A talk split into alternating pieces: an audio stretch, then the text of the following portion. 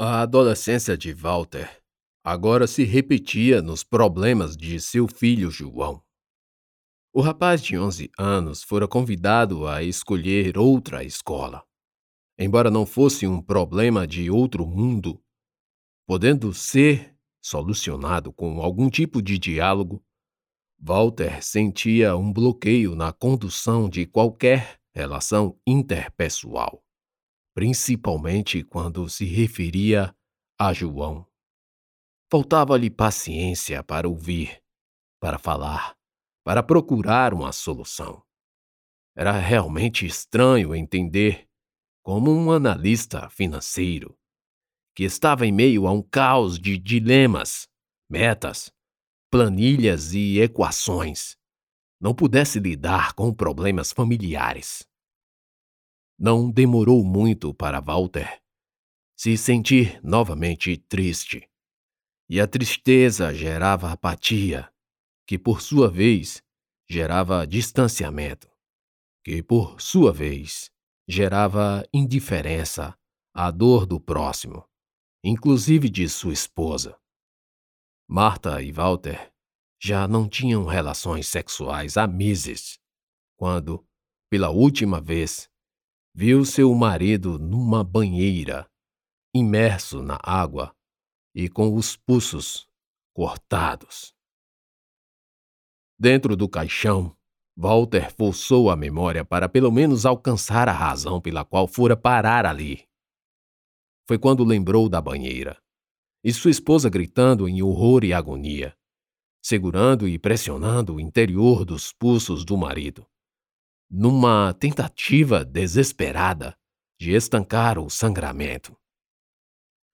Me perdoe, meu amor. Walter, ainda chorando, não enxergava nada, embora pudesse visualizar a dor da esposa ao ver seu corpo sem vida. Eu não queria. Eu não quero morrer. Mas é tão difícil viver. A dor da alma de Walter dava lugar à dor de perceber sua vida indo embora, frente à lembrança daqueles que o amavam. Quase sempre era assim. A cada tentativa de suicídio, havia sempre um pouco de arrependimento, mas que logo era esquecido pela enorme angústia tristeza e solidão. Quando Walter pensou em tirar a própria vida pela última vez, não imaginou que seu próprio vazio, mesmo no meio de um milhão de pessoas, fosse pior que o da escuridão, do silêncio, da ausência.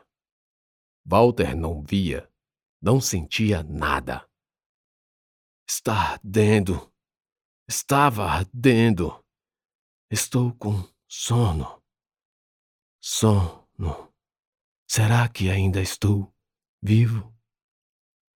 Talvez tenha morrido na banheira e aqui é o inferno, porque está tudo tão escuro.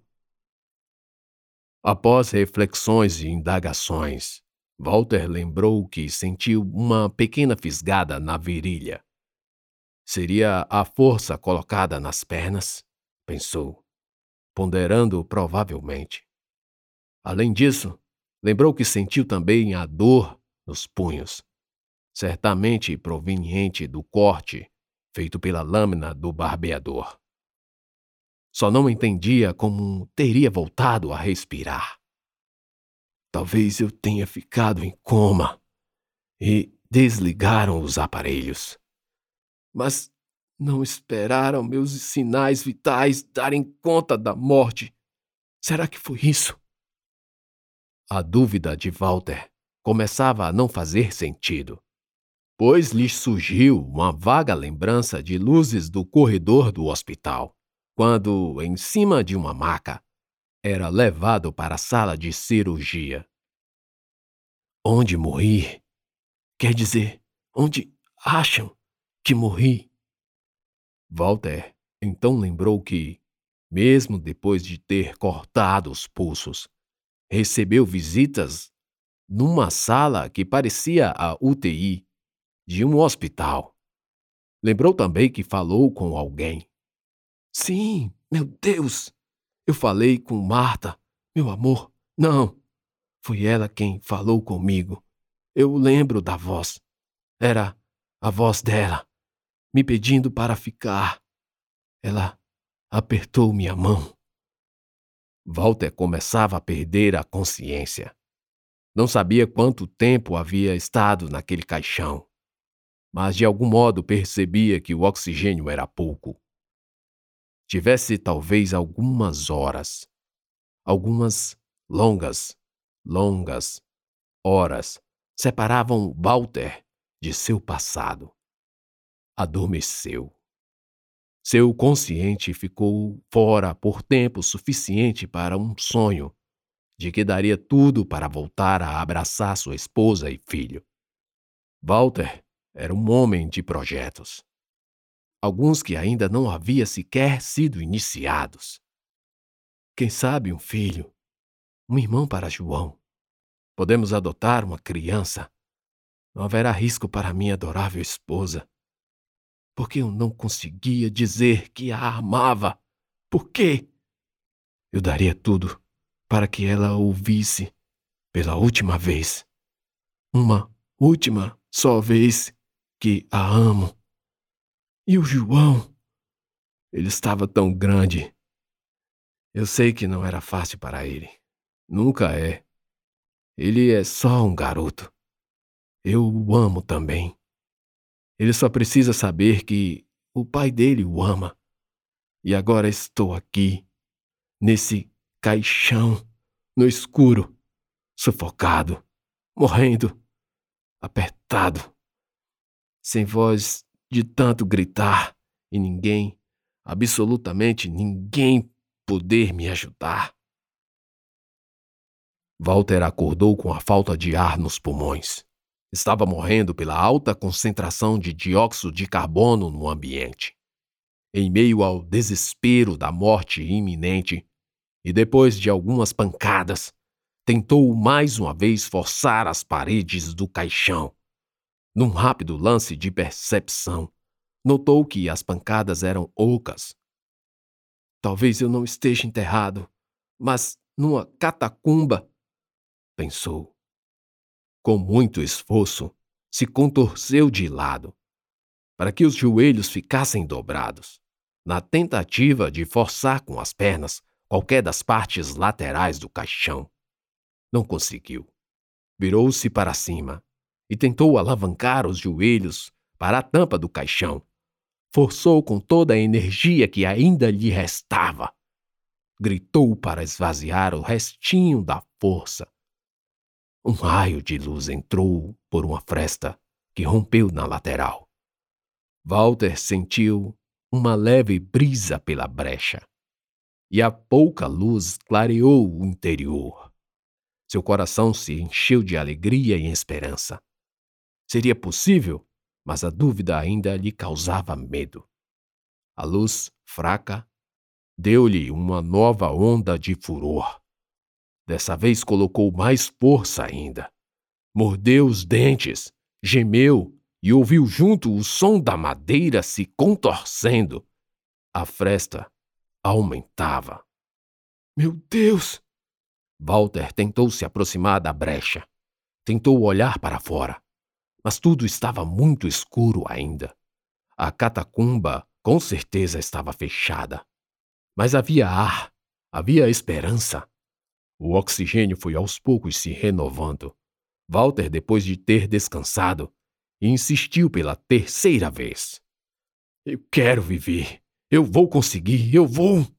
Pensou. Dessa vez, ele colocou tanta força que quase todos seus músculos se contraíram e hérnias abdominais se estrangularam no seu ventre.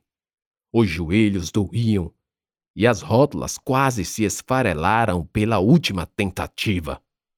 Se eu não conseguir, vou morrer aqui. Eu vou conseguir. Preciso. Um grunhido saiu de sua boca junto com a saliva represada pela respiração travada. A força era demasiada. Um enorme estalo de madeira ecoou e a tampa do caixão abriu-se de uma vez, caindo do lado esquerdo. Aquele último estrondo de madeira se quebrando tornou a escuridão total numa semi-escuridão, existente no breu da catacumba. Walter se pôs sentado no caixão. Ainda cego pelo escuro, tateou com a mão direita para alcançar o chão. Levantou-se com dificuldade, sem saber a altura da catacumba erguendo o braço para o alto. À medida que se levantava, não conseguiu alcançar o teto. Parecia não estar numa catacumba. Onde estou? Luzes se acenderam. Walter estava numa sala, apenas uma porta fechada, e à sua frente um monitor de televisão. Uma enorme confusão lhe ocorreu na mente mil perguntas, duas mil hipóteses, e até mesmo a ideia de que ainda estivesse sonhando se revezaram entre as respostas. Walter saiu do caixão, assustado e atônito. Andou até a porta, que não tinha trinco interno. Olhou para o monitor, com pensamentos hiperacelerados. Se aproximou da televisão. Havia apenas um botão. O que é isso? Walter apertou-o. O monitor se acendeu e a imagem de um homem, vestido com um jaleco branco, apareceu na tela. Olá, Walter. Eu me chamo Esqueirol. Doutor Dominique Esqueirol. Walter olhava atentamente, mas sem saber o que havia acontecido. Você quer viver, Walter? Eu presumo que sim, já que está assistindo a este vídeo agora. Bem, você foi selecionado para um tratamento experimental de pessoas com recorrentes tentativas de suicídio. É um tratamento que volta às raízes da psiquiatria e à tradição deixada pelo eminente Dr. Charcot. Walter levou a mão à boca enquanto se ajoelhava na frente do monitor. Sua esposa assinou uma declaração se responsabilizando pelo sucesso ou insucesso do tratamento, inclusive pela possibilidade de sua morte real. Apesar de você estar num ambiente parcialmente controlado, pois havia câmeras no interior do caixão, era possível que um mal súbito o matasse. Mas não foi isso que aconteceu. Parabéns, Walter. Eu estou feliz que tenha dado certo. As lágrimas que se ajuntaram no rosto de Walter escorriam com rios sobre as maçãs de seu rosto. Há ainda muita discussão acadêmica a respeito do assunto, mas. Walter não estava ouvindo mais o que o médico falava. Levantou-se, olhou para a porta ainda fechada e andou em sua direção. Antes mesmo de tocar na porta, ela se abriu.